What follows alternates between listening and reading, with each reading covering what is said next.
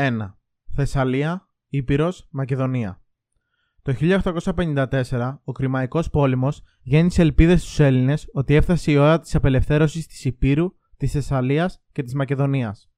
Επαναστατικά σώματα από την Ελλάδα διεισδύησαν στις επαρχίες αυτές και κάλεσαν τους κατοίκους να ξεσηκωθούν. Τα κινήματα όμως απέτυχαν. Τους αντάρτες που επέστρεψαν στην Ελλάδα ακολούθησαν και άμαχοι. Όταν ηρέμησε η κατάσταση, οι πρόσφυγες επέστρεψαν στις αιστείες τους. Ο Κρημαϊκός πόλεμος όμως έπληξε τους πρόσφυγες και μέσα στην Αθήνα. Η επιδημία χολέρας που έφεραν τα γαλλικά στρατεύματα κατοχής διαδόθηκε γρήγορα στην πρωτεύουσα. Η επιδημία έπληξε ιδιαίτερα το νότιο τμήμα της πόλης, όπου κατοικούσαν σε άθλιες συνθήκες πρόσφυγες από τα τουρκοκρατούμενα ελληνικά μέρη, οι οποίοι είχαν φτάσει στην Αθήνα μετά τη διακοπή των ελληνοτουρκικών σχέσεων, Μάρτιος 1854.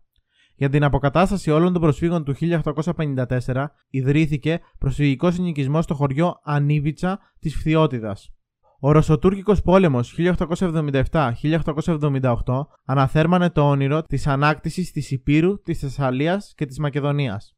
Η Ελλάδα επιχείρησε να ενισχύσει την υπεράσπιση των ελληνικών δικαίων με την υπόθελψη επαναστατικών κινημάτων στις επαρχίες αυτές. Τον Ιανουάριο του 1878 ιδρύθηκε στην Αθήνα η Μακεδονική Επιτροπή με σκοπό την οργάνωση επανάστασης στη Μακεδονία.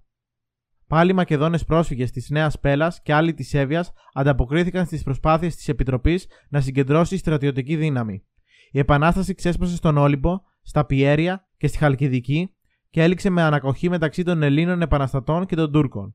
Πολλοί επαναστάτες πέρασαν για ασφάλεια στην ελεύθερη Ελλάδα. Λίγο αργότερα, μερικοί από αυτούς επέστρεψαν στις περιοχές τους. Το τελευταίο ρεύμα εσωτερικών προσφύγων δημιούργησε ο Ελληνοτούρκικος πόλεμος του 1897.